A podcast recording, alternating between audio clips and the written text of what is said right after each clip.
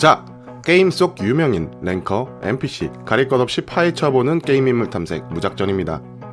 2000년도 초반에 리니지가 큰 성공을 이루면서 비슷한 RPG류의 게임들이 많이 출시되었습니다. 그리고 대부분 만화나 소설이 원작인 게임이 위주로 출시되었죠.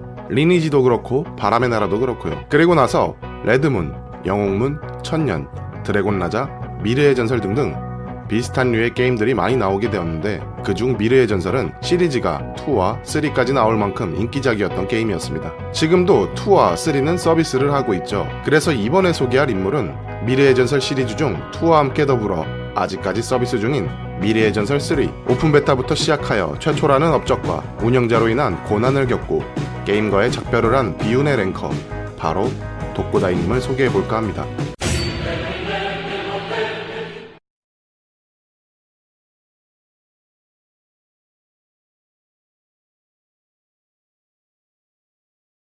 때는 2002년 월드컵이었습니다. 한국의 4강 진출은 엄청났었죠. 지금 그 시절을 생각해도 월드컵 때는 어느 가게만 가더라도 주인 가게 아저씨가 기분이 좋으니까 서비스라고 막 퍼주던 시절이었습니다. 그리고 월드컵이 끝난 7월에 미르의 전설 3의 오픈 베타가 시작되었고 집에서 동생과 함께 월드컵을 응원하며 지내오던 한 남자가 미르의 전설 2를 즐겨하다가 미르의 전설 3 오픈 베타 소식을 듣자마자 바로 게임을 다운로드하며 시작하게 됩니다. 서버는 태백 서버, 직업은 전사, 닉네임은 독고다이. 독고다이님은 이왕 게임을 시작한 거 제대로 서버 랭킹을 노려보자라는 마음으로 동생과 함께 한 캐릭터를 거의 24시간 할 정도로 초기부터 열정을 불태웠습니다. 이 당시 RPG 게임이 엄청나게 쏟아져 나와서 그런지 나오는 게임마다 그래도 소박, 중박 정도는 쳤던 것 같습니다. 그래서 미래전설 3 초기에도 유저 수는 적지 않았습니다. 거기다가 전 시즌들이 흥하면서 오히려 유저 수들이 많았죠. 초반부터 동생과 함께 열심히 달렸던 그는 남들보다 빠른 속도로 레벨업을 하였고 게임 초반 당시 레벨 제한 22짜리 갑옷인 미갑주를 착용하는 유저는 독고다이님을 포함해 몇 명 보이지 않았습니다. 그러다 어느 날 미르의 전설 2에서는 수없이 잡아온 보스 몬스터 우면귀왕 완전 새로 시작하는 3부터는 1대1로는 잡을 수 있는 유저들이 아예 없었기 때문에 그는 토벌 멤버들을 모으기 시작했습니다. 전사 3명, 술사 2명, 도사 1명을 데리고 우마 신전을 향해 토벌을 위해 떠났습니다. 이들은 저녁 시간에 출발을 하여 새벽까지 우면기양의 토벌에 힘을 썼습니다. 우면기양을 구석으로 몰아온 뒤 전사 3명이 뒤에서 몸으로 탱킹 역할을 했고 도사 1명과 술사 2명이 뒤를 넣어 잡는 방식으로 진행되었습니다. 그리고 그들의 전략은 잘 먹혀 들어갔습니다. 그렇게 우면기양을 토벌한 뒤 마을로 돌아가려던 순간 젠 시간이 아니었는데 또 한 번 우면기양의 모습이 나타났고 토벌단은 웬 떡이냐며 한 번 더 사냥을 하기 시작했습니다. 우명기양은 바닥에 쓰러졌고 바닥에 아이템을 떨어뜨렸습니다. 독고다이님은 바닥에 떨어진 아이템을 누구보다 빠르게 먼저 주워 먹었고 알고 보니 그 아이템은 원하는 좌표로 이동할 수 있는 순간이동 반지였습니다. 같이 터벌한 인원들에게 수업 초일수록 보스를 잡아서 나온 아이템이니 자신이 팔아서 분배를 하겠다고 얘기를 했고 토벌단들은 그의 말에 알겠다며 마을로 돌아갔지만 독고다이님은 그 뒤로 토벌단과 연락을 끊었습니다. 그 당시 같은 토벌단에 있었던 전사 용태랑님이 나중에 적대분파로 다시 만나게 되는 것을 모른 채로 말이죠.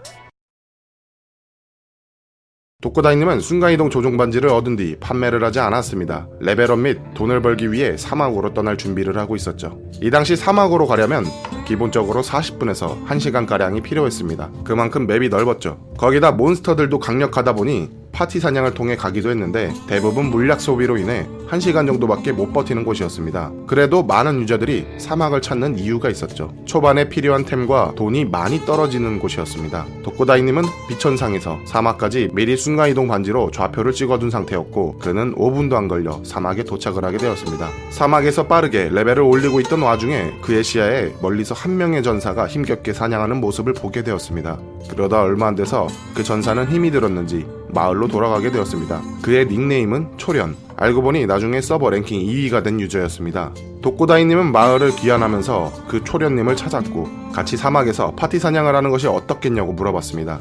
초련님은 승낙하였고 그 둘은 다시 사막에 도착하여 사냥을 시작했습니다. 그 둘의 사냥 방식은 이러했습니다. 순간이동 조종 반지가 있는 독고다이님에게 잡템을 몰아주고 물약이 떨어지면 마을에서 돈으로 다시 바꿔 물약을 챙긴 후 순간이동으로 사막에 다시 돌아가 물약을 보급해 주었습니다. 그리고 그 두 명의 전사는 그 방식으로 쉬지 않고 사냥에 몰두했고 어느덧 게임머니 수치가 더 이상 오르지 않고 게임머니 수치가 max가 되었습니다. 어안이 벙벙한 독고다이님이 오픈 베타 시기에는 게임에 따로 캐릭터가 있었던 운영자한테 이 사실을 보고했고 운영자는 그 사실을 놀라며 의심을 했지만 핵이나 복사버그를 이용한 것이 아닌 순수하게 사냥만을 통해서 벌어진 임을 알고 나서 일주일 뒤에 게임머니를 100만 단위, 1000만 단위로 금괴나 금짝 이런 식으로 보관할 수 있게 패치하였습니다. 사실 이 당시에 말도 안 될 정도의 금액을 보유하고 있던 것이었죠. 도코다이님이 가지고 있던 금액은 2억. 그래서 처음엔 운영자도 믿지 못한 거였습니다.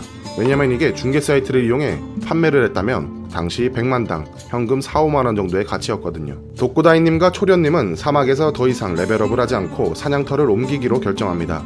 바로 개미굴로 가기로 정하고 그들은 바로 움직였습니다. 순간이동 반지를 이용해 또 한 번 개미굴 1층부터 4층 끝까지 두 명의 전사는 사냥을 시작했습니다. 이때도 사막에서처럼 순간이동 반지를 이용해서 사냥을 했죠. 정말 사기적인 효율을 보여줬습니다. 그런데 어느 날 운영자가 이것을 모니터링을 했던 것이었는지 갑자기 순간이동 반지를 개미 동굴에서 이용할 수 없도록 패치를 해버립니다.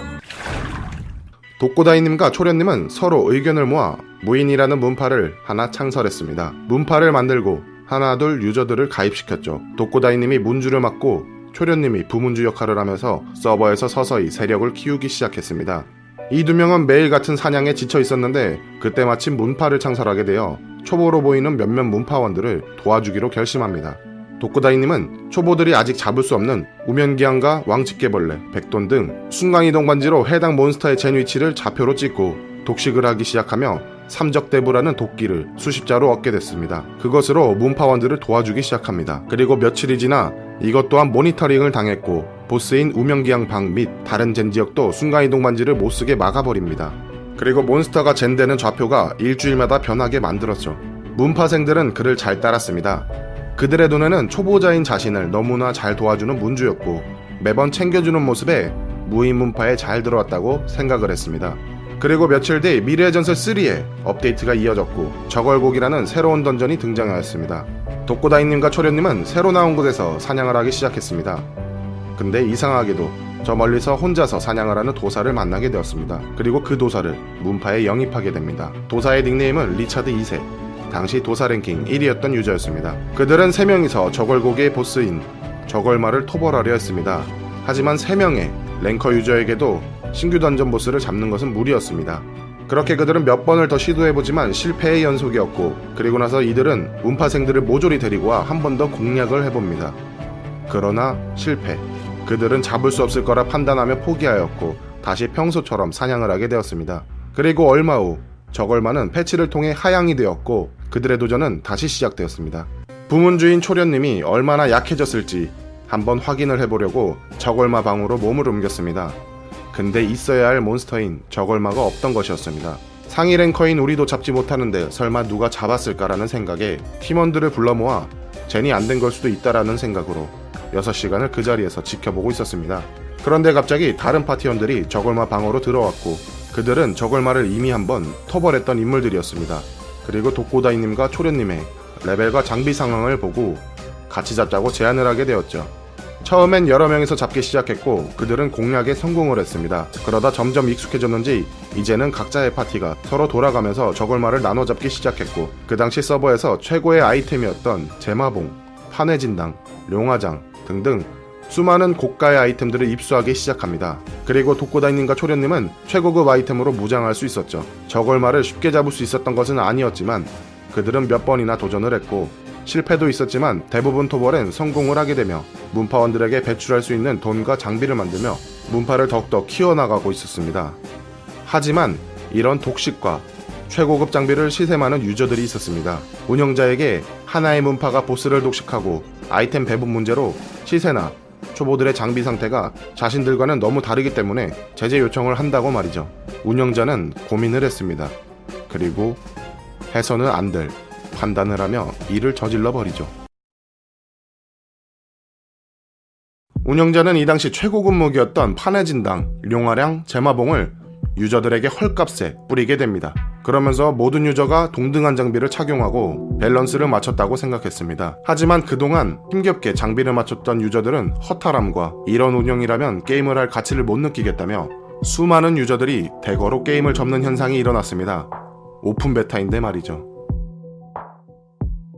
김두한 이벤트 사건 이후로 많은 아이템의 가치가 떨어졌고 운영자는 또 한 번의 실수를 더하게 됩니다. 이 당시 신규 던전 적월곡이 있기 전 주마신전에 주마왕이라는 보스 몬스터가 있었습니다. 다른 서버에서는 전부 다 토벌이 된 상태였는데 독고다이님이 있었던 태백 서버에서는 아무도 토벌을 하지 않았죠.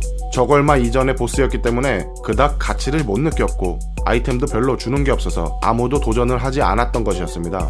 그러던 와중 운영자는 독고다이님 문파에게 우리 서버도 주마왕을 좀 잡아야 되지 않겠냐며 말을 전했고 독고다이님과 그의 문파원들은 아이템도 안 주는데 뭐하러 잡냐고 답변을 했습니다. 운영자는 그 대신 주마왕을 잡는 공략 팁을 전수하며 아이템 드랍률을 상향시키고 꼭 잡아보라고 전했습니다. 그렇게 주마왕을 잡으려면 술사가 필요하다는 말에 중립 문파 중에 술사 인원들과 독고다이님의 문파인 무인 문파가 합쳐 두 팀으로 토벌을 진행하게 되었습니다. 새벽 시간쯤에 주마왕은 토벌되었고 생각보다 템이 안 나오길래 운영자가 또 우리를 테스트하고 있구나 싶었던 찰나에 두 번째 우마왕은 아이템을 주었습니다. 하지만 이미 수많은 아이템들의 가치가 떨어져 있었고 그들에게는 딱히 가치를 못 느낄 만한 아이템들이었습니다. 그리고 정말 운영자가 이들을 시험하는 것처럼 느껴지게 주마왕은 다시 상향되었고 보스방 입구에 한번 들어가게 되면 다시는 나오지 못하도록 패치하게 되었습니다. 그러나 독고다이님은 주마왕에게 묵청대도라는 아이템이 나온다는 말에 끊임없이 주마왕만을 잡기 시작했습니다. 하지만 묵청대도는 독고다이님에게 나오지 않았습니다. 이때는 문파가 서로 번갈아 가면서 보스전 시간에 맞춰서 잡았었는데 그때 마침 정문파에서 토벌을 성공하며 묵청대도가 나왔다는 소식이 들렸고 알고 보니 오픈베타 초창기 때 같이 했던 전사 용태랑님이었습니다. 독고다이님은 순간이동만지 사건에 대한 벌이라고 생각했고 허탈한 마음으로 주마왕을 잡기 위해 다시 한번 걸어갔습니다. 미래의 전설 3는 2003년 1월부터 정식 서비스를 유료화로 진행하게 되었습니다. 독고다이님은 이미 김도한 이벤트 때 게임에 대한 마음이 사라졌고 운영자가 어느 정도 게임에 대한 문제나 버그를 해결하기 위해 유저들을 이용해 테스트를 하는 것까지는 참았지만 계속되는 운영자의 개입으로 인해 실증이 나기 시작했습니다. 그렇게 정식 서비스로 유료화가 된 미래의 전설 3를 조금 더 하고 있다가 국방의 의무를 다하기 위해 머리를 밀고 떠나게 되었죠. 독고다이님은 떠나기 전에 캐릭터를 처분했습니다. 하지만 그의 지인들은 여전히 게임을 즐기고 있었죠. 그리고 군대를 보낸 아들의 어머니는 매일같이 아들 두 명이 재밌게 게임하는 모습을 지켜만 보다 군대를 간 2년 동안 미래의 전설 3를 시작해보기로 하며 게임 속에서 소중한 인연들을 만들게 되고 게임 속에서 왕언니라는 별명을 얻게 되었습니다. 이번에 소개한 인물은 미래의 전설 3 독고다이님이었습니다. 우선 게임에서 오픈 베타라는 게 운영자랑 유저들이 테스터 같은 느낌으로 뭐 버그도 찾고 문제점도 찾는 게 맞긴 하죠. 근데 게임의 밸런스를 운영자가 직접 망치고 게임 초반부터 재화나 장비의 가치를 그렇게 만들어 놓으면 저라도 접었을 것 같아요. 이번에 제보 들어온 부분이 굉장히 저는 이렇게 정리가 잘 돼 있다 생각하고 제작하는 부분에 있어서 수월했던 것 같습니다. 제가 안 해본 게임이라 게임 용어 같은 부분들이 틀린 것이 있다면 추가 정보는 댓글로 남겨주시기 바랍니다. 그리고 제보는 메일로 그 시절 사건이나 인물에 대해서 특징을 조금씩 적어서 제보를 부탁드리겠습니다. 그 시절 유명인들의 메일도 기다리고 있습니다. 많은 제보 부탁드리고요. 그럼 지금까지 게임 인물 탐색 무작전이었고요. 다음 인물 탐색에서 뵙도록 하겠습니다. 감사합니다.